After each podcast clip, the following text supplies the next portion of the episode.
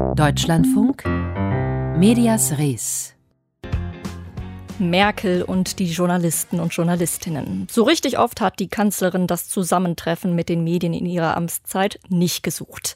In der Bundespressekonferenz zum Beispiel, in der sich Politikerinnen und Politiker regelmäßig den Fragen der Hauptstadtjournalisten stellen, war sie nur 29 Mal zu Gast in immerhin 16 Jahren. Zum Vergleich, der frühere Kanzler Helmut Kohl, der ebenfalls 16 Jahre lang regiert hat, der war fast doppelt so häufig da.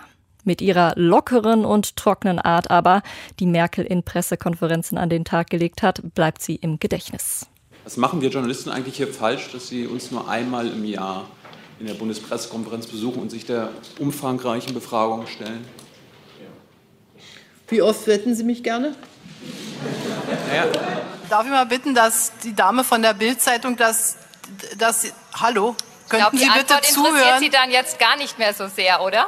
Also ich arbeite sehr gut mit Jens Spahn zusammen. Er schafft äh, eine Menge weg, wenn ich das mal so sagen darf. Und ähm, ja, wie gesagt, 2021 habe ich ja gesagt, ist der Abschluss meiner politischen Arbeit. Aber äh, dann hoffe ich, dass es noch ein weiteres Leben gibt. Und das würde ich dann auch gerne gesund weiterführen. Heute hat Angela Merkel ihre voraussichtlich letzte Sommerpressekonferenz als Kanzlerin gegeben, nach 16 Jahren im Amt.